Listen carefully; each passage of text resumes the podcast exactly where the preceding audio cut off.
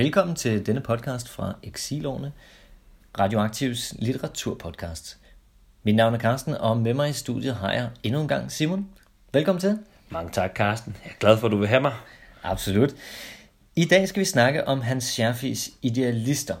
Og det er skønlitteratur, vi denne gang kaster os over. Og Simon, kan du ikke prøve at fortælle os lidt om, hvad skønlitteratur egentlig kan? Jo, det vil jeg gerne forsøge på. Jeg synes helt bestemt noget af styrken ved, ved skønlitteratur er, fordi de lige arbejder i fiktionen, at man er i stand til at distillere nogle problemstillinger lidt klarere, end hvis det er mudret ind i en klar politisk eller dokumentarisk kontekst, der, er der altid knudrer billedet lidt, og ikke, ikke fremstiller problematikker så tydeligt sat over for hinanden. Det samme med karakterer. Karakterer kan være, noget fiktionelle karakterer kan, kan være, hvad skal man sige, meget mere arketypiske, end, end det let bliver i, i fremstillingen af reelle, reelle mennesker, for eksempel. Og så generelt synes jeg, der er en, der er en klar styrke i fiktionen og i, i den her form for kulturproduktioner, i at det faktisk er noget, der træner folks øh, forestillingsevne, der er med til at, øh, hvad skal man sige, danne en ramme for, hvad er det, vi kan rumme og forestille os både om mennesker, om den her verden og så videre. Start potentiale i at kunne intervenere der. Det er noget, der kan gå hen og blive værdiskabende for vores samfund.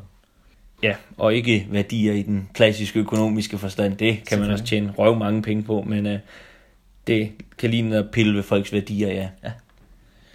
Spændende. Det, det skal vi snakke uh, mere om i dag, hvor vi jo har fat i idealister. Først og fremmest så kan vi lige prøve at forklare, hvad idealister er for en bog. For den kom jo faktisk til verden på en, en lidt besværlig måde. Kan Spektakulær man, måde. Kan man sige, ja. Øhm, for den skulle faktisk have været udkommet i efteråret 41, helt oprindeligt, men, men blev forsinket af, af forfatterens fængsling. Nå da. Hans Scherfi var kommunist, og i 1941 var det ikke lige populært blandt alle, kan vi, kan vi nok godt tælle os at, at sige. Så han blev, han blev fængslet, og derfor så blev bogen også forsinket af den grund, og i sommeren 1942, så øh, der ender bogen faktisk med at blive udsat for en censur fra Udenrigsministeriets pressebyrå, øh, som, som decideret forbyder udsendelsen af bogen. Så den ender med at, at først at blive udgivet i, i 1944, hvor, øh, hvor den kommer i en svensk års, fra svensk. Øh, altså den, den bliver oversat fra svensk, hvor den ellers har været udgivet øh, tidligere. Altså det bliver simpelthen smuglet manuskript, det bliver smuglet til Sverige, ja, hvor det er, at det gør det. neutrale Sverige kan udgive den. Ja. ja. Øhm, så det er, det er en bog, der har en, en lidt kontroversiel øh, tilblivelse. Og nogen vil måske sige en, øh, et hædersbevis på sig, i og med, at øh, den blev censureret under nazismen. Det, det kan man sagtens sige, at det er, det er i hvert fald et, et blåstempel hos, hos nogen der plejer i hvert fald at være noget at komme efter, har jeg hørt dig sige, uh, mene omkring uh, bøger, der har været uh, censureret tit og ofte, både på godt og ondt, ikke? Det, det vil sige, det gør dem i hvert fald, øh, det gør dem i hvert fald ret spændende at, at have med at gøre. Man kan sige, at der er noget på spil, så har man ikke sagt for meget. Så har man ikke sagt for meget. Eller taget stilling på godt og ondt. Men hvis vi skal, hvis vi skal prøve at forklare lidt om, hvad den her idealister den handler om, så er det, det er faktisk en, en bog, som er en krimiroman i den forstand, at øh, der, vi lægger ud med et mor. Så er der ikke sagt for meget, det sker allerede i første kapitel.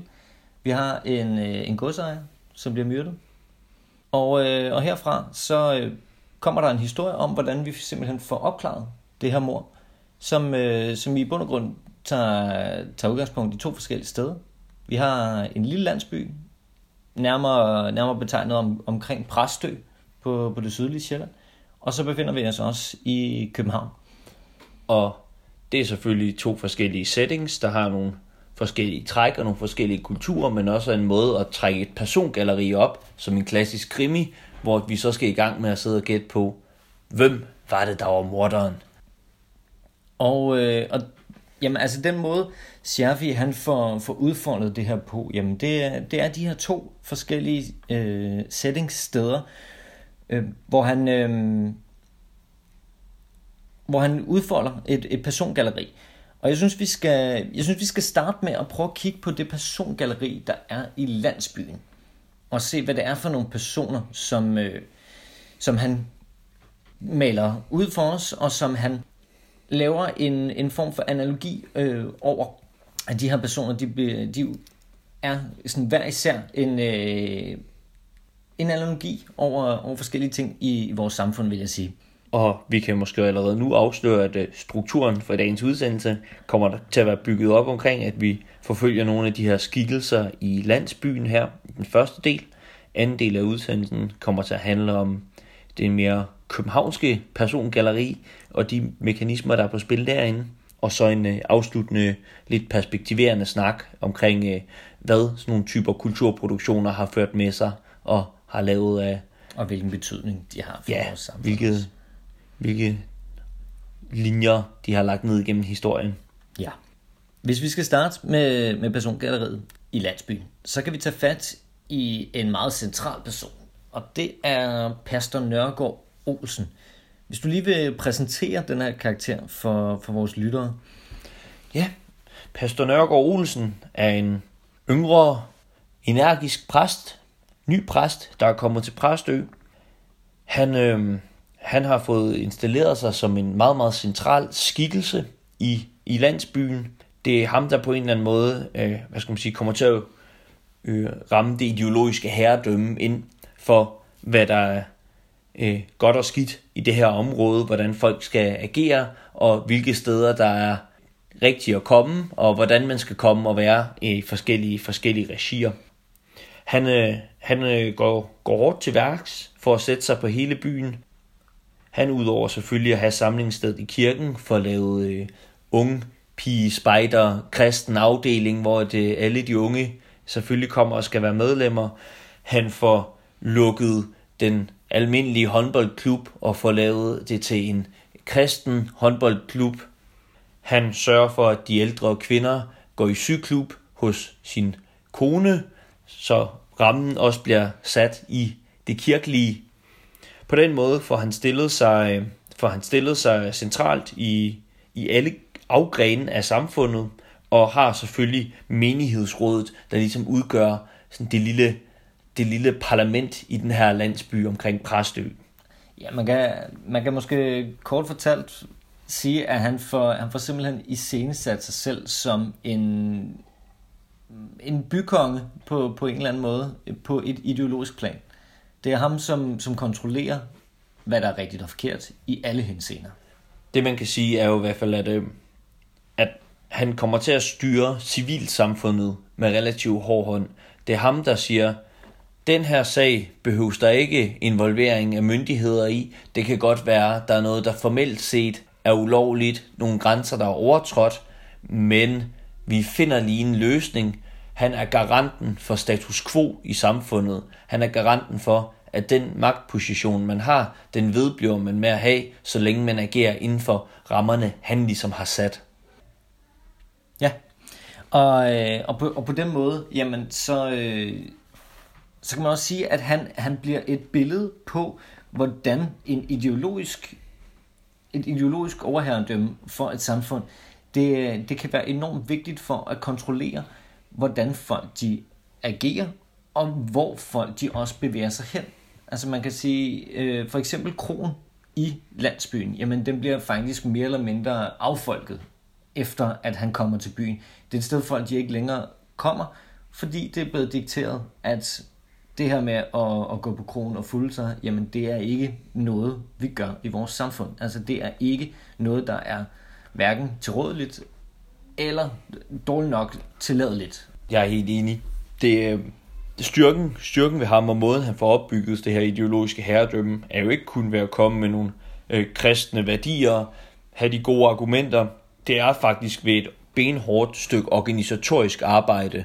Det er ikke fordi, at man jo nødvendigvis øh, er super kristen i al sin spejderaktivitet eller alt sit håndboldspil, men på en eller anden måde, så kommer det til at være det kirkelige, der rammesætter alle de her typer aktiviteter. Det kommer til at gennemsyre alle aktiviteterne. Og hvad skal man sige, på den måde er det lidt en parallel måske til den klassiske socialdemokratiske øh, historie fra, fra ja, fra det romantiske Danmark om uh, vugge til grav i arbejderbevægelsen, hvor det er fagbevægelsens uh, klubber hele vejen igennem og arbejder uh, fodbold og, og uh, arbejderkor og så videre igennem fagforeningen, der danner ramme uden nødvendigvis at være direkte eksplicit venstreorienteret, men er det faste referencepunkt og det, der er med til at give status men dog skal man så være, være så bevidst om, at for, for Scherfi, altså der er ikke nogen tvivl om, at man som læser ikke bryder sig om Pastor Nørgaard Olsen. Han er ikke en rar karakter. Altså det er ikke ham, vi holder med i den bog her. Det... Status quo i, i samfundet omkring Præstø er ikke et rart status quo. Præcis. Altså det er, det er ikke det, som Scherfi han ønsker. Men nu nævner du også Socialdemokraterne og, og fagforeningerne. Øhm, og der synes jeg måske, at en anden karakter, som vi også skal, skal ind på i landsbyen, det er ham, der hedder Røde Rasmus. Ja, Røde Rasmus. Han er en systemets mand. Det må man sige. Han er gammel, rigtig venstreorienteret på den rigtig provokerende og problematiske måde, hvor man vil vende op og ned på godt og ondt, omstyrte alt, man kender til at trykke faste ordner. Afbryde status quo afbryde status quo. Fy, fy for den. Han er blevet formand for fagforeningen med tiden. Han er blevet en mere rolig mand. Han er blevet leder i lokale socialdemokratiske partiforening. Man kan sige, at han er blevet til at tale med. Han har fået et godt hus. Dannebro bro bliver rejst. Ja. Han har faktisk øh, fået lovning om, at han kan få en plads i menighedsrådet. Det regner man med, ja. Og Pastor Nørgaard er godt tilfreds med, at han ligesom formår at få dæmpet provokatørerne, der er rundt omkring blandt arbejdsmændene. Og Rasmus Nørgaard kan forsikre ham om, at øh, selv den lokale arbejder, han er, han er nu en god nok karakter. Han skal bare lige, bare lige komme over nogle ting, og lige komme lidt tættere på, på de gode folk, der er i, i omegnen. Ja, altså man, er, man får meget indtryk af, at altså den her Rasmus, han tidligere har haft de rigtige holdninger. Altså han har tidligere stået på den, øh, den menige arbejders side. Men det bliver også ret tydeligt, at han ligesom har mistet kontakten til sit bagland, og at også arbejderne i byen faktisk ikke er synderligt tilfreds med ham. Der er både de her sager med, at folk jamen, de skal stå i kø uden for hans hus, når de skal til møde hos arbejdsløshedskassen og så videre, og, og, og ikke få lov til at komme ind i stuen, fordi de jo griser det hele til. Og så er der også den her ret sigende situation omkring en byggelse af en gravhøj. Ja, udover at Rasmus har fået så mange privilegier og lever på en, på en anden måde, fået et andet netværk, så bliver han også, øh, han kommer længere og længere væk fra hverdagen og for de oplevelser, som hans arbejdskammerater, han øh, ligesom er fagforeningsgarant for, de oplever tingene. Vi har ude på den byggeplads, du nævner, de står og bygger en kæmpe stor gravhøj til øh, byens øh, Skjern Svendsen, byens store kapitalist, godsejeren, der vil have sit mausoleum klar til når han dør. De brokker sig, de har arbejdet over alt det el, der skal installeres, også indvendigt i den her gravhøj, hvor meget energi og mange ressourcer det her det tager, fordi der er faktisk øh, mangel på en hel masse ting, og man kunne faktisk godt bruge arbejdskraften og bruge ressourcerne på at bygge et eller andet lidt mere socialt op, for at sikre, at flere kunne få brød på bordet og sikre sig, at de aktiviteter, der blev lavet, de ting, der blev bygget, rent faktisk kunne bruges af mennesker til et eller andet. Det er der, det er godt, at øh, Rasmus han er der og kan mane til besindighed. Fordi øh, det, som arbejderne jo ikke forstår, jamen det er, at den her gravhøj, den er jo vigtig at, at få bygget, fordi at om tusind år, jamen så skal folk kunne se, at her har der boet ordentlige mennesker, som var højt udviklet, og som havde en adgang til, til en, en fin teknologi osv. Og det var jo også en, en del af det mausoleum her, at det er, det er et, et, et stykke for eftertiden, som arbejderne jo nok må forstå er vigtigt at få, få bygget. Det er kultur, det tiltrækker turisme, og Svend Skjernsen, Skjern Svendsen, er jo en god mand, han er, jo, har, god, han er jo god nok på Og han har tjent, tjent sine penge på den hårde måde jo. Og en dygtig idealist, ikke mindst. Ikke mindst en dygtig idealist. Ligesom Pastor Nørgaard er en dygtig idealist, der kommer med sin tanker og sin kristendom og får organiseret omkring den, kæmper for en sag. De her arbejdere, som Rasmus arbejder med, de er lidt mere umiddelbare i deres krav. Ikke at man får indtryk af, at de som sådan har noget mod kultur eller sådan, men der er nogle brødlige krav. Noget med en sikring af ordentlige boligforhold, som de kunne se, der kunne have været andre måder at bruge arbejdskraften og på. man kan måske sige, at de, de, er, de har et meget mere rationelt billede af, hvor, hvor, hvordan verden ser ud. At de siger, jamen, hvor, hvorfor er det, vi bruger vores ressourcer på at udsmykke en, en eller anden gravhøj med, med elektricitet og marmor, når der er masser af os, der rent faktisk mangler mere eller mindre brød på bordet. Mm. At det er, det, er en, det er en mærkelig brug af de ressourcer, vi har i, i vores samfund. Og det, hele den her karakter, Røde Rasmus, altså, det, for mig, der er det jo helt klart en, en karakter, som er en analogi over mange af de fagforeningsledere, som, som også den dag i dag sidder, sidder rundt omkring og har en masse at skulle have sagt, men måske ikke har så meget kontakt til deres bagland, og ikke har særlig meget helt, helt konkret viden omkring, hvad det vil sige at, at stå på gulvet. Altså, det er jo, det er jo Dansk Metal-toppen, som vi kender den i dag, ikke? Præcis. Der sidder og går med til, til møder hos øh, dansk, øh, dansk erhverv og dansk industri, og sidder og maner til besindighed, fordi at det først og fremmest, inden vi skal have vores lønforhøjelser, så skal vi jo lige have styr på økonomien, og vi er jo alle i fælles, samme fælles båd, ikke? Som det også øh, bliver, bliver beskrevet i bogen, jamen, så er det ikke, nu er ikke tiden til at stille krav.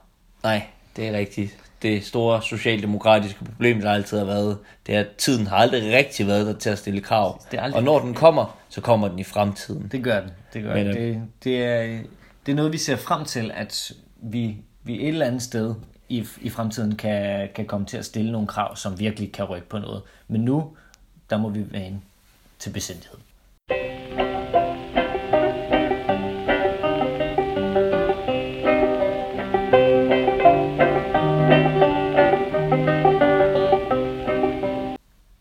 Nu har vi lige været lidt inde på ham, og måske skal vi også lige vende tilbage til Skjern Svendsen. For han er jo en, en ret central karakter, må man sige.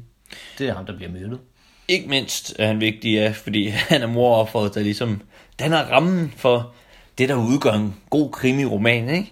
Han, øh, han er også øh, manden, der sætter gang i økonomien ude på egnen. Han er der har arbejdet sig op for trænge kår, har gået rundt og startet med at sælge lidt uld, fundet ud af, at han kunne sælge endnu mere, fundet ud af, at hvis han selv forarbejdede det, så kunne han faktisk have to typer fabrikker, og så ligesom har han blevet ved med at bygge på til, at han øh, har opbygget et, øh, et helt uldimperium.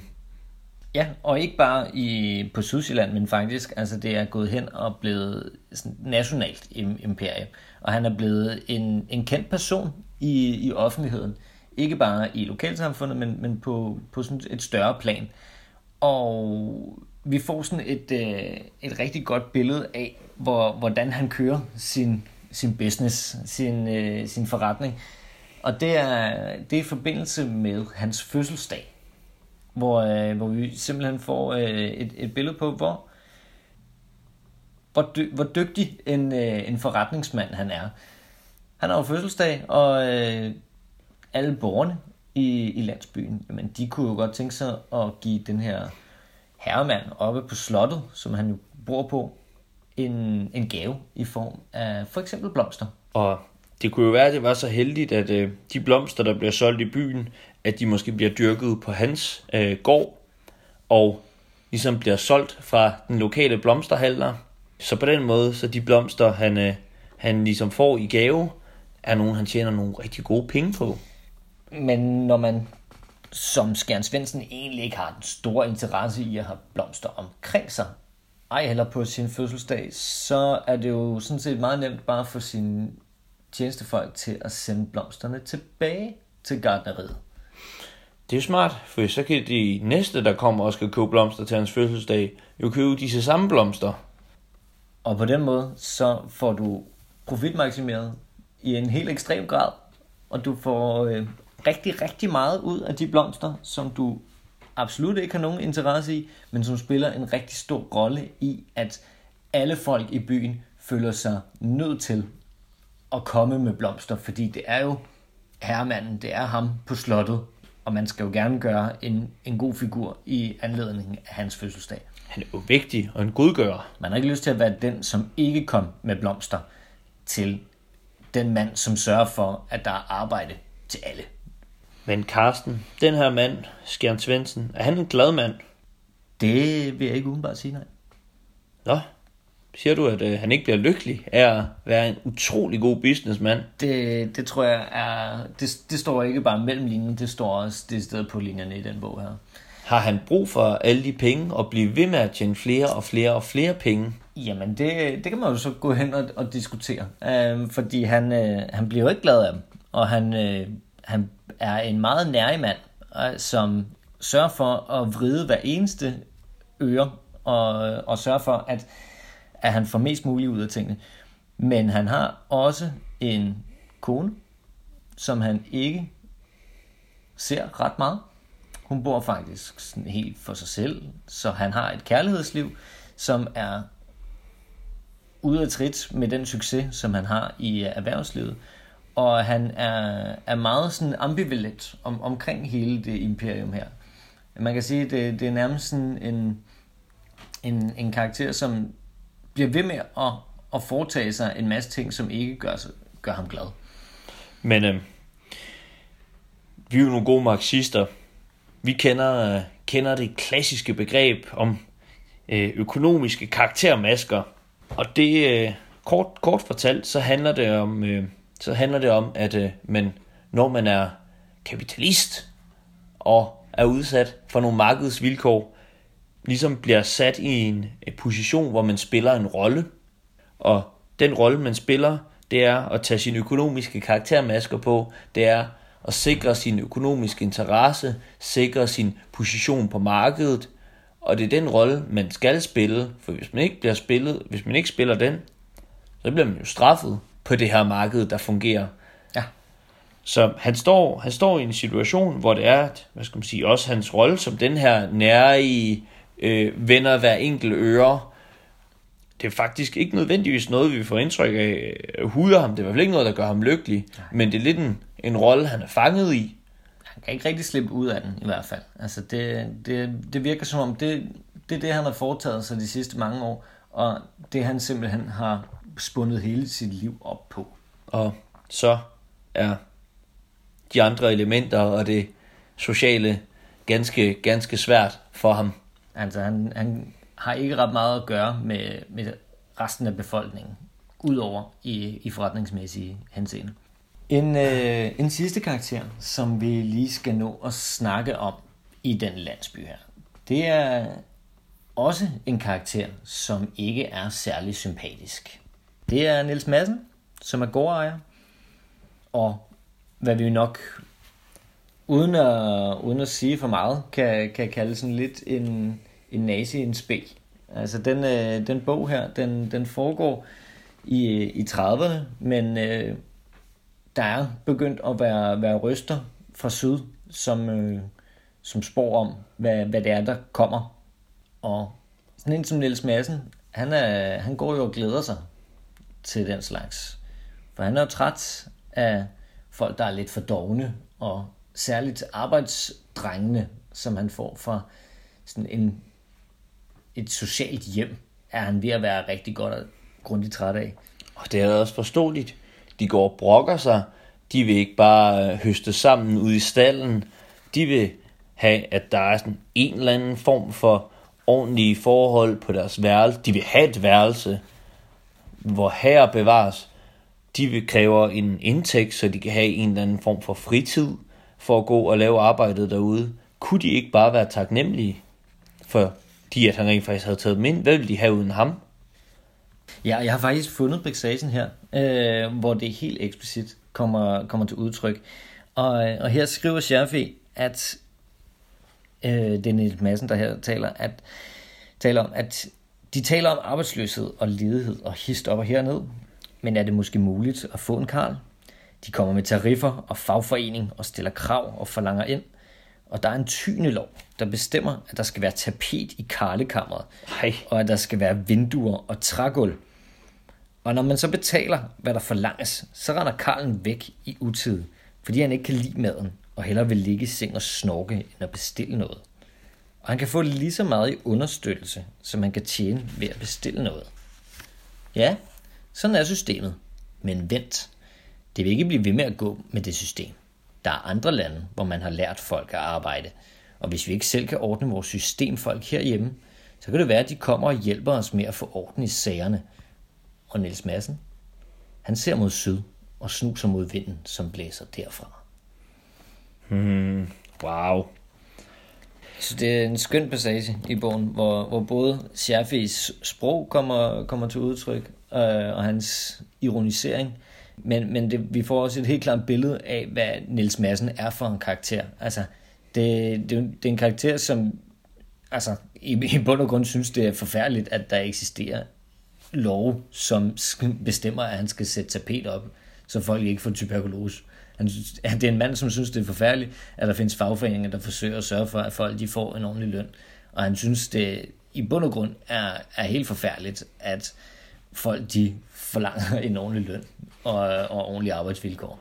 Og der er, øh, da jeg læste det her, der var der sådan en, en ting, der sådan vækkede lidt minder til debatter, jeg synes, jeg har hørt igennem mit liv. Det er i forhold til det her syn på arbejdsløse. Jeg har lidt en idé om, at det er sådan en universel fortælling, der har været, øh, så længe, så længe der har været en eller anden form for øh, kapitalisme og velfærdssystem samtidig, at øh, det, der, det der med folk, der går og får understøttelse, ikke, det kan jo ikke betale sig at arbejde. Det har det nok ikke kunne på noget tidspunkt. Så det, det må faktisk det må næsten være bedst, hvis vi sænker den der arbejdsløshed, arbejdsløshedsunderstøttelse. Fordi hvis folk de får så meget, jamen så gider de åbenbart ikke at arbejde. Nej, der, der, er en, der er en grundforestilling om, hvad... Men jo selvfølgelig, når man mener sådan noget, så er man jo selv en mand, der ikke er bange for at tage fat og gøre noget. Men øh, folk er grundlæggende dogne. Det er bare en selv, der er meget anderledes, og godt kan lide at tage fat og gøre noget. Og står man i en arbejdsløshedssituation, så er det garanteret, fordi man er sådan en doven en. Så er, det, og så er det, fordi man ikke gider at tage fat. Så fortjener man måske også at være der. Det der, det der måske også er rigtig interessant omkring Niels Madsen her, altså det er, det er jo altså en, en kommende nazist, vi, vi, vi ser her, og en, en dybt usympatisk mand, og det kommer blandt andet også til udtryk i hans syn på arbejdsdrengene, som, som vi hører om her, men der er også en enkelt episode, hvor han faktisk giver en af de her knægte tæsk. Brækker næsen på ham. Brækker næsen på ham. Og der har vi igen det, et, et billede på, hvordan det her landsbysamfund det hænger sammen. Fordi der opnår han jo faktisk støtte fra pastoren. Fordi Nils Madsen, han er jo en god mand, som ikke er, han gør jo ikke nogen fortræd. Og hvis der en, i ny og næ skulle være en arbejdsdreng, der fik et, et rap over næsen, jamen så har de jo nok fortjent det, de arbejdsdrenge. Nils Madsen, han ville jo ikke kunne finde på at slå nogen hvis ikke det var fordi, at der var en rigtig god grund til det. Og her, ja, her ser vi så også Pastor Nørgaard igen være den her civilsamfunds øh, styrende karakter, der ligesom siger, hvad går an, hvad går ikke an. Ham her, Nils Madsen, han har status nok i det her samfund, der er ingen grund til at hente myndigheder ind her.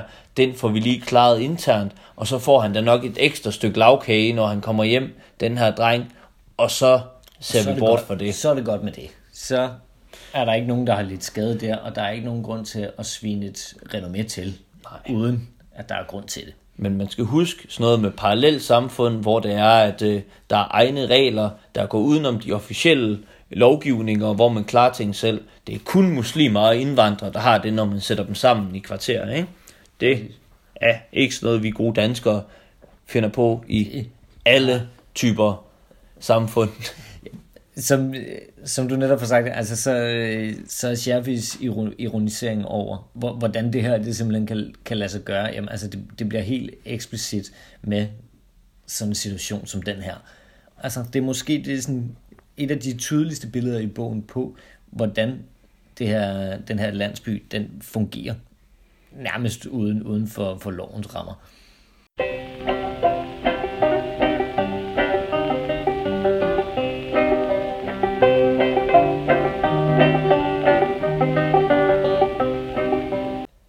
Hvis vi skal bevæge os lidt væk fra landsbyen, så synes jeg, vi skal prøve at kigge på nogle af de karakterer, som er i København. For her foregår en stor del af bogen jo også. Kunne du tænke dig at forklare, hvad det er, der foregår i Damaskus Trykkeri? Ja, det er jo det, der drejer sig om i København. Inde på Stengade, inde på Nørrebro, der findes der et lille trykkeri, som vidderligt er et lille trykkeri. Det er idealisten Damaskus, der drømmer om at samle alle gode idealister omkring sig, for at skabe Øh, en ramme, hvor idealismen kan udfolde sig, og verden kan blive et bedre sted. Damaskus er selv idealist. Han går med sandaler året rundt, spiser vegetarisk. Han har fundet ud af, det er det bedste for sundheden og for samfundet, og hvis dog bare alle spiste vegetarisk og gik barefodet, ah, ja, det er faktisk en diskussion, om det er sandaler eller barefodet. Det er en eksplicit diskussion, man kan få lov at følge i bogen. Så, så ville det være det, der gjorde, at vi kunne leve et godt samfund. Han tjener ikke mange penge på sit trykkeri, det kan, det kan man ikke sige. Der er et blad, der måske tjener lidt penge ind, men resten er grundlæggende underskudsforretninger. Men øh, det er gode idealister, så man venter gerne med, at øh, de ligesom får betalt det, de skal betale for, for trykket. Og så længe man er idealist, så er det jo værd at trykke. Så længe det er idealistiske tanker, som kommer ud i verden, så er det noget, verden har brug for. Det er korrekt. Og det er ligesom stemningen og rammen, der er omkring det her lille trykkeri på Indre Nørrebro. Hvad, hvad er det for nogle typer, der løber rundt derinde? Nu ved vi, det er idealister, men man kan jo umiddelbart være idealist på mange måder. Jamen, det er, det er faktisk et, et ret farverigt galleri af, af folk, vi møder her. Altså, vi, vi møder øh, både folk, som kigger i stjerner, og som kigger i krystalkugler, for at tyde verdens fremgang, tyde, hvordan verden den skal udvikle sig. Vi møder også øh, folk, som taler Esperanto, eller folk, som er novelister, som er et andet kunstsprog, meget lige Esperanto. Men øh, hvis, hvis vi bare alle sammen taler det samme sprog, så kan der ikke være krig, så kan vi endelig forstå hinanden, og så kan vi løse de problemer, der er.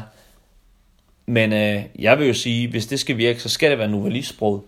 Og der er der jo så andre, der vil påstå, at det skal være Esperanto. Når vi to vi, øh, vi ligger så tæt på hinanden, så, øh, så er det meget nærliggende, at vi bruger ret meget tid på at bekrige hinanden. Jeg vil sige, øh, jeg vil som novelist være pænt ligeglad med, hvordan du læser tarotkortene og stjernetegnene. Fordi at det er Esperanto-folkene, der skal tales med, og som lige skal sættes på plads. Som skal overvindes de skal overvindes og knuses. Og det er jo, øh, altså der, der tror jeg, folk, folk som har bevæget sig bare et, et par enkelte, par enkelte gange på, på venstrefløjen, de, de kan måske nok gen, genkende nogle af de billeder, vi, vi tegner op her. At vi stort set er enige om, hvordan man skal gøre tingene, men er hinandens største fjender, fordi vi har små bitte uenigheder. Og det, altså det, det er blandt andet noget af det, jeg læser ud af nogle af de konflikter, som er hos Damaskus. Det er i hvert fald noget, der, der går igen øh, gennemgående. Der er Esperanto og novelisterne, der er dem, der sidder og slås om, hvordan stjernetegnene skal læses præcist. Og der er de mere politiske, der har nogle forskellige økonomiske systemer.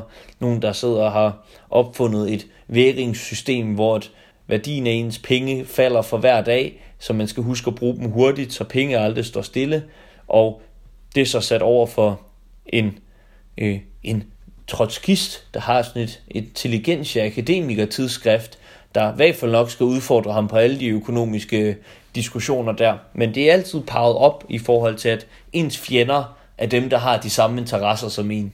Ja, og dem, som næsten mener det samme som en selv. Fy for helvede at mene noget, der er lige lidt forkert. Altså, det, jeg, jeg synes, det, det er meget, meget spændende diskussion, fordi som jeg også nævnte før, altså det, det er noget, som jeg synes, vi tit bakser med på venstrefløjen. Altså vi bruger meget, meget tid på at diskutere meget få uenigheder, i stedet for rent faktisk at rette fokus udadtil. Rette fokus mod nogle af de ting, som vi rent faktisk kan ændre på i stedet for at fokusere på små bitte uenigheder om enten hvad der foregik i 1917, eller hvad der skal foregå i år 2117, så burde vi muligvis fokusere på, altså hvad, hvad er det, vi rent faktisk kan være enige om lige nu og her, hvis du forstår, hvad jeg mener. Grundlæggende, grundlæggende, der er selvfølgelig, hvis ting der er tilstrækkeligt principiel karakter, er der jo selvfølgelig altid noget, der skal diskuteres igennem og, og forholde sig til. Men, men jo, det synes jeg klart, man ser, det er, ikke? Det er jo der, hvor den står, slår over og bliver en måde også at sikre sin egen identitet på, og det valg, man har truffet, man har behov for at få det bekræftet, at det er det rigtige valg, og når man så føler sig troet på den, er noget, der minder rigtig meget om, som er en position, man lige så godt kunne være ind på, har man behov for at have en meget, meget klar fortælling over for sig selv, meget, meget klar legitimation over for mig selv, for hvorfor man er her, og ikke på det standpunkt, der minder helt vildt meget om. Hvis vi skal prøve at kigge lidt på øh, forskellen på de typer idealister, der er i København, og de typer idealister, der er i landsbyen omkring Præstø, så øh, termen idealist noget, der bliver kastet vildt og voldsomt om sig i den her lille roman. Men der er også en grundlæggende forskel i, hvordan man er idealist. Der er ikke nogen ude i byen Præstø, der er idealister, fordi at de går barefodet på den her måde, og ikke går med sandalen i stedet for året rundt. Der er ikke mange vegetarer ude i den lille landsby. Det er ikke, det er ikke så væsentligt øh, noget, der bliver diskuteret. Der er ikke nogen, der sidder og forholder sig til, om det er novellistsprog eller esperanto. Måske kan man godt øh, slå sig op på nogle økonomiske diskussioner. Det kommer ikke i dybden, og i hvert fald ikke ud i de store principielle øh, ting, som det er mellem, om det er væringer, eller om det er det klassiske, klassiske socialistiske økonomiske system, der skal stilles op. Der er en tendens til, at rigtig mange af den type idealister, der finder sted her i København, det er sådan nogle, sådan nogle former for idealisme, der lige er lavet i en, i en boble, kan man sige. Der er ikke nogen stor bevægelse bag. Det er i hvert fald ikke nogen bevægelse, der er særlig forankret i noget. Den økonomiske øh, holdning, fortælling, politik står ikke nødvendigvis særlig klar. Og man der, er, der har i bund og grund et, et, et meget klart karakter af at være noget utopisk. Ja. Altså at være noget, der er, hvis vi bare alle sammen gjorde sådan her, så vil verden være bedre.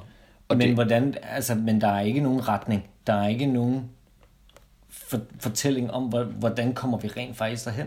Andet end at vi bør bare alle sammen gøre sådan her. Mest tydeligt så er det jo nok med de her Esperanto novelistfolk, eller med de her væringer, der, der har det her system. Det er faktisk, øh, når man læser det igennem og tænker over det her væringssystem, det kan faktisk godt give mening. Det er sådan en ret flot, rund, sammenhængende tænkning og måde at tænke økonomi og samfund på.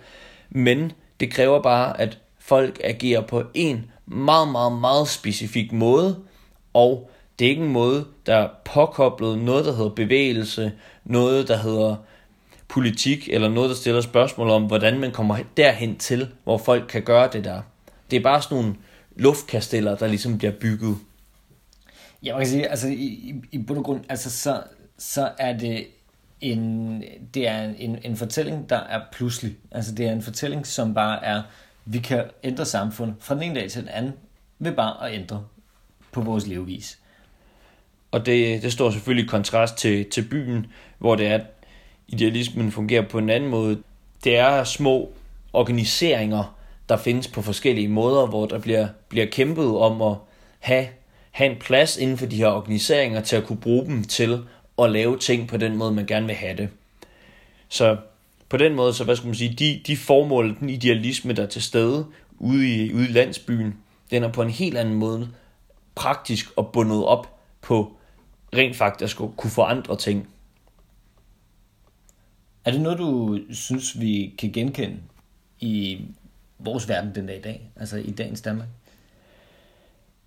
Det er svært at sige. Altså jo, der er måske en eller anden, en eller anden form for form for afkobling. Altså jeg vil jo sige i højere grad, at øh, at sidde og have de her øh, mere utopisk socialistiske diskussioner om, hvad er det så for en type samfund, hvad er principperne for, hvor vi, hvor vi gerne vil ende det er sådan, noget, sådan nogle type debatter, der i virkeligheden jeg finder relativt fortrængt. Man skal lede i nogle, nogle venstrefløjs afkroge, for at de rent faktisk bliver taget alvorligt. Til gengæld, så synes jeg, at vi har rigtig mange, der ligesom prøver at knytte sig op til, hvordan øh, lige nu og her umiddelbart øh, opkoblet øh, bevægelsen, hvad skal vi bruge det første skridt til, både med politisk magt, både i forhold til, hvis vi fik lidt mere indflydelse i fagbevægelsen osv.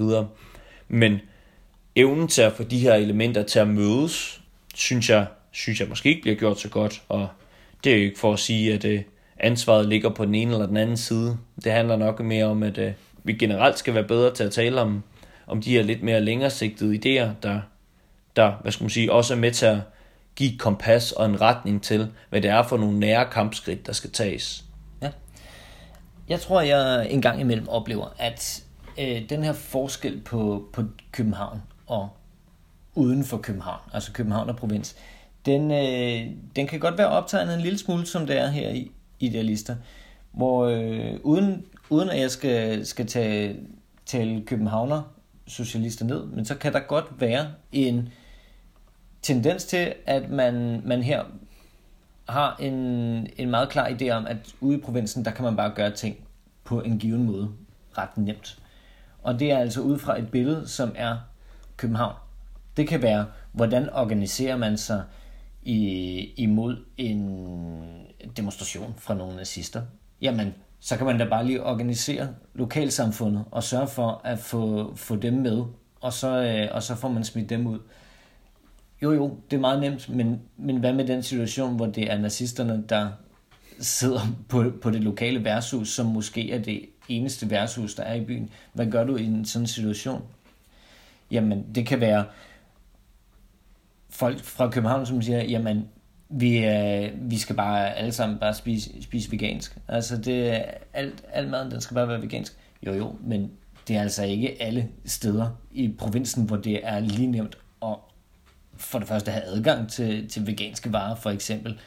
Og det er, det er også en... Siger du ikke, at alle jøder ikke har eget landbrug, hvor de dyrker, for, dyrker grøntsager? Det var min forestilling efter at have boet fire år her i øh, København. Eller sådan noget.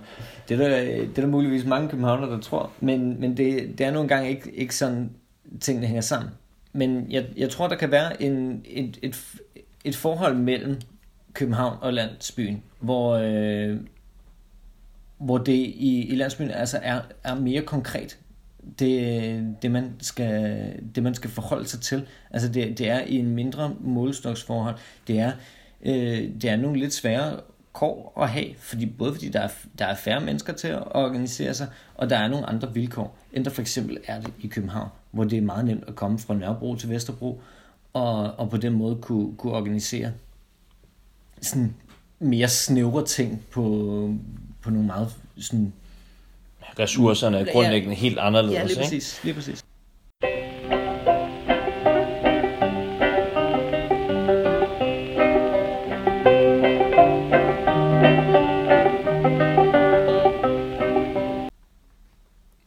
For mig at se, så tror jeg, så tror jeg, der er en, der er en vigtig ting, ligesom at, at prøve, ikke at tage med, men ligesom at, at tænke over, og det er, at altså, de her typer idealister, der jo kommer rundt ind hos Damaskus, som selvfølgelig er lidt af nogle øh, karikerede figurer. Den type idealisme, synes jeg altså også bare, jeg kan, kan genkende motoren i den idealisme i hvert fald, øh, hos rigtig mange unge mennesker. Øh, nu har vi begge to lavet Socialistisk Ungdomsfront, siden vi var mm. midt teenager. Så vi har, altså, vi, har, vi har altså set rigtig mange, der kommer, fordi de rent faktisk bare vidderligt brænder for en eller anden idé, en sag, et eller andet større. Men, vi har en opgave i forhold til at øh, anerkende det og bruge det og være med til at give det retning. Ja, ja, det tror jeg. Øh, altså nu, nu, nu taler jeg på, på egne vegne, og, og skal, ikke, skal ikke tale en, en ungdom ned. Øh, Øh, der, der er rigtig, rigtig mange unge mennesker, som er, som er rigtig, rigtig dygtige, også allerede når de kommer ind i politik. Men for mit eget vedkommende, altså der, der tror jeg, at mit udgangspunkt var mere utopisk, da jeg var 15 år, end, øh, end det er det den dag i dag. Og, øh, og det, var, det var mere, hvad jeg nok vil kalde virkelighedsfjernt, og, og havde mere tendens til at, at gribe til sådan lidt mere øh, flyvske idéer om, hvordan samfundet det skulle, det skulle ændre sig. Og der, øh, der kan man måske sige, at jeg på, på daværende tidspunkt havde en, en mere idealistisk tilgang til verden. frem for, frem for noget, som er mere bundet op på, øh, på en mere materialistisk tilgang til, til socialismen den dag i dag. Jeg tror, jeg synes, det er vigtigt, at vi i hvert fald bare tager, tager idealismen, idealismen alvorligt og finder ud af, hvordan vi kan bruge den, hvordan vi også kan tegne nogle lidt, lidt større fortællinger op om, hvad det er, vi gerne vil. Hvis man tager fat i, i Marx' klassiske religionskritik, så kan man i hvert fald læse det på den måde, at meget af det, han rent faktisk forsøger på, ved at kritisere religionen, kritisere den i sin samtid, gør den til et legitimationsmekanisme for bestående forhold, det er at pille religionen ned på en måde, hvor man kan gå ind og tage det utopiske potentiale, der er i religionen, og frigøre det og putte det over i noget andet. Gør plads til en ny, stor fortælling, i stedet for at det skal være Pastor Nørregård med en eller anden form for øh, kristen rammesætning af nogle store idéer, der ligesom skal være det, der øh, sætter sig ideologiske, sætter det ideologiske herredømme i samfundet, så er der faktisk en mulighed, hvis man tager, de, tager socialismen alvorligt, og tager de her drømme, de her forestillinger om det her andet samfund, sæt noget energi og fra, den her, fra de her såkaldte utopier op, der gør, at man kan stræbe efter noget, man kan give retning på den her idealisme, give noget retning på de her, hvad skal man sige, forsøg på at finde sin identitet i enkelte sager, den her grundlæggende retfærdighedsfornemmelse, mange løber rundt med. Det synes jeg, det synes jeg vi, vi faktisk skylder os selv, og særligt, særligt dem af os, der, der har moslet med, med unge mennesker i mange år, og for dem sat i politisk virke. Helt klart. Jeg tror, vi bliver nødt til at tage det ja, alvorligt. se på, hvordan, hvordan kan det rent faktisk bruges til noget positivt. Altså at have en, en tanke om, omkring at, at ændre verden, uanset om, om det så er ud fra et, et mere idealistisk eller utopisk udgangspunkt. Og det er jo i hvert fald det, er i hvert fald det jeg vil sige i høj grad, at Pastor Nørregård, han lykkes med ja. i det her. Det er, at han har utopien. Han har en kristne fortælling, som man kan samle samfundet om, og som ligesom kan være værdisættende. Vi skal have noget socialistisk værdisættende ja. også. Ellers så er der nogle andre, der løber af med den. Ja, jamen præcis. Altså, så, så er der nogen, der, der får det ideologiske herredømme. Altså, der er nogen, der får, øh, sådan, der skaber den ideologiske grundstamme for, hvor vi skal hen. Og det tror jeg måske også hænger, hænger lidt sammen med forholdet mellem det, vi måske kan kalde den lange og den korte fortælling. At det er noget, som er ekstremt vigtigt, når vi forsøger at opbygge organisationer eller bevægelser, så er det, at vi skal, vi skal både have den lange og den korte fortælling med. Vi skal både have fortælling omkring, jamen, hvor er det, vi skal hen? Hvor er det, vi har en eller anden idé om, at vi, vi godt kunne tænke os at ende? Fordi det er det, er det vi drømmer om. Altså, vi har alle sammen drømme om, hvor, hvad det er for et samfund, vi gerne vil have ændret vores samfund hen til. Men vi skal også have den korte fortælling. Altså i, i Pastor Nørgaards eksempel, jamen, altså, så, så handler det om, at jamen, han ønsker at, at gennemsyre hele den her landsby med, med sådan, at kristendom er, er, er det alt overskyggende. Men han skaber også den korte fortælling i, i, i form af, at det er den kristne håndboldforening, det er den kristne spejderforening, det er den kristne syforening, som, som er vejen dertil. Og det, det tror jeg, vi, vi, skal være, vi skal være dygtige til at, også at forbinde de to ting. Altså vi, vi skal sige, jamen, vores korte kampe, altså de kampe, som står her nu, jamen de er en del af en større fortælling. Det er en del af en længere fortælling. Enig. Og det var måske også lidt det, vi, vi nævnte, da vi gennemgik øh, parallellen til, hvordan Pastor Nørgaard har bygget sit ideologiske herredømme op med, hvad skal man sige, den, den her socialdemokratiske, klassiske vugge til grav. Hvis den måske fik en lidt mere holdbar socialistisk overbygning, og det ikke bare blev en masse foreninger, der med tiden lidt rustede og blev nogle ting hver for sig, så er der et, et kæmpestort potentiale i at ligesom at bære, bære et samfund også med en vision ned i alle de her mindre delelementer og foreninger og civilsamfund også.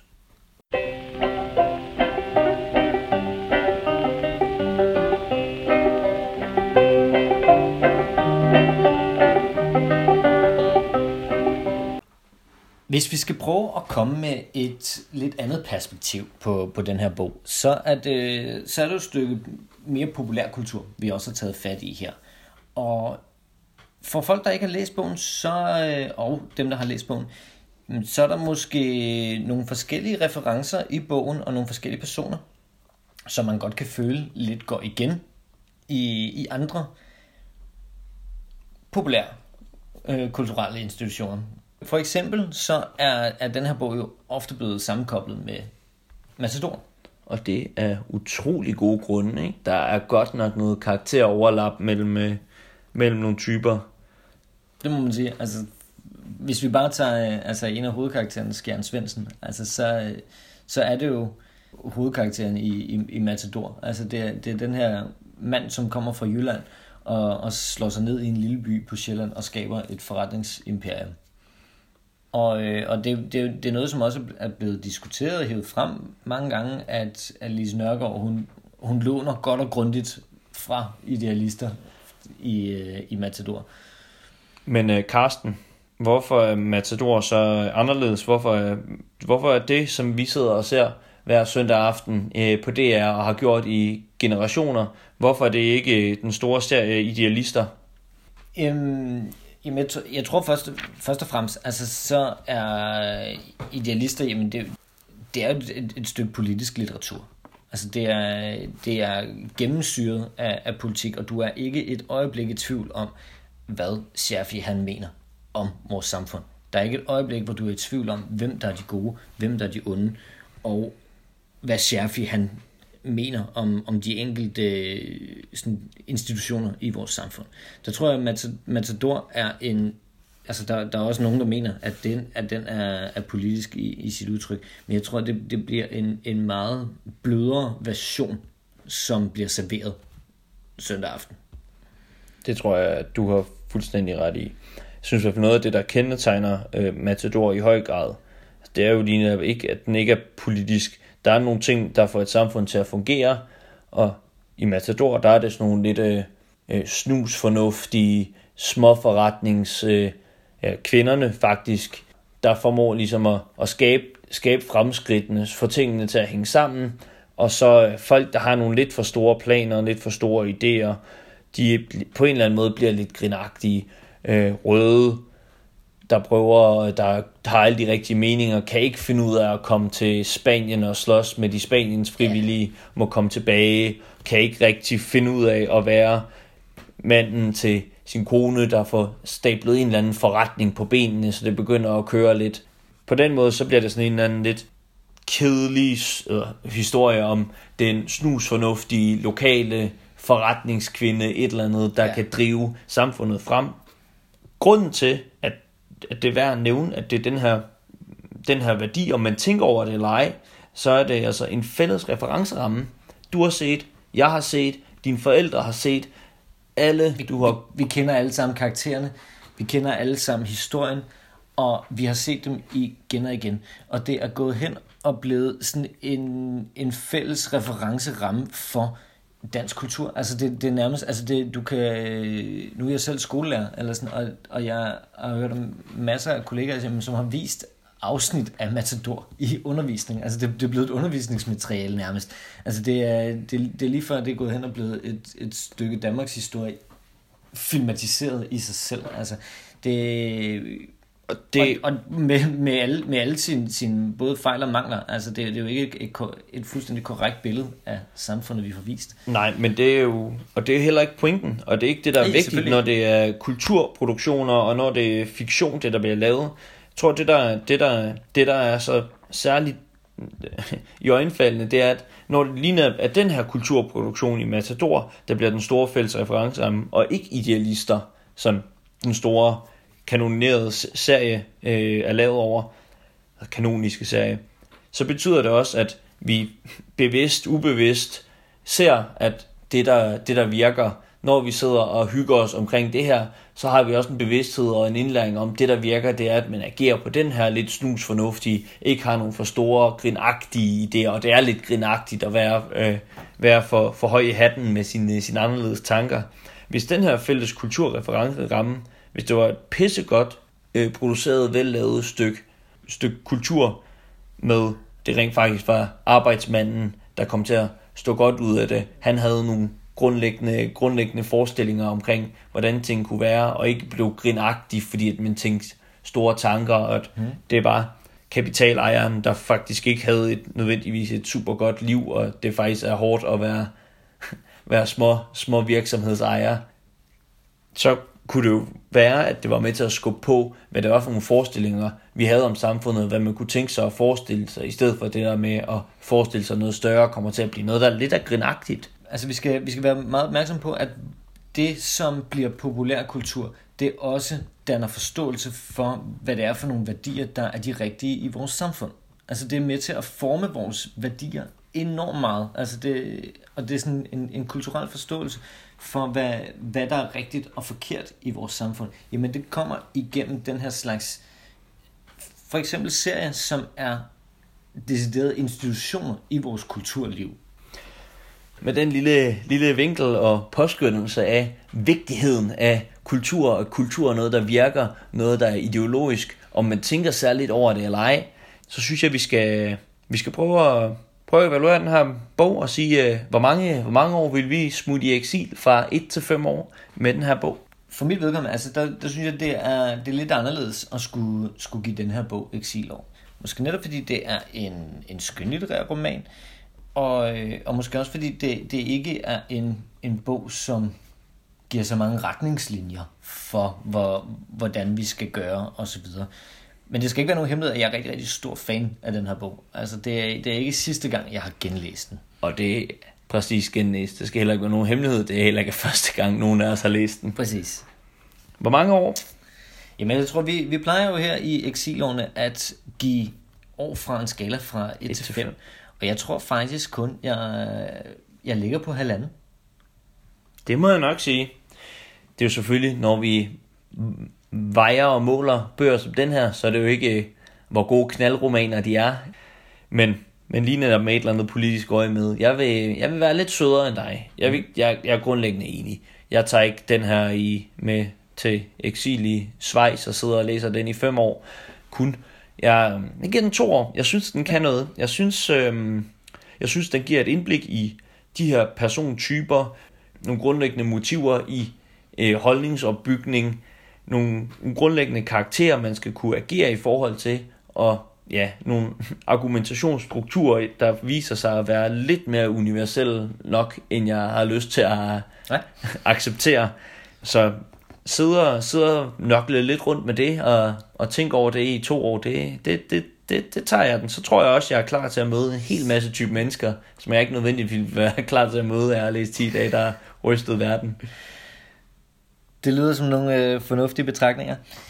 Der skal i hvert fald her fra Exilon lyde en rigtig grundig tak. Tak til, til Sherfi for, for at have skrevet den her bog, og der skal også lyde... Til lytteren, ikke mindst. Og, og til lytterne, ikke mindst. Men, øh, men også en, øh, en varm anbefaling af at læse den her bog. Det er, det er både noget, man kan blive klog af, og også få, øh, få nogle smil på læben af. Så har du lyst til at bare blive underholdt også, så lever den også fint op til det og den er hurtigt læst. Og så kan vi jo anbefale os at læse fortsættelsen til Idealister. Der eksisterer jo også en sådan. Det er Frydenholm, som også er skrevet af Hans Scherfi. Det er muligt, vi tager den op i et senere afsnit af Exilårene. Det er i hvert fald vildt fascinerende at se det her persongalleri udvikle sig og blive sat øh, under nogle andre udfordringer, som 2. verdenskrig bragte. Vi skal sige, vi skal sige tak for nu. Næste gang i Exilårene, så kan du høre os anmelde Svend Brinkmann. Det øh, bliver sjovt, det bliver anderledes. Det bliver sjovt, det bliver anderledes. Vi skal, vi skal se på, om der er noget øh, komme fra sådan nogle venstrefløjser og marxister som os, når vi sidder og læser Svend Brinkmann, eller om det bare er måder, hvor man lige kan cope lidt bedre under de nuværende onde kapitalistiske forhold. Ja. Vi ses om fire uger. Det gør vi. Tak for den gang, Carsten. Tak for den gang, Simon. Tak fordi I lyttede med.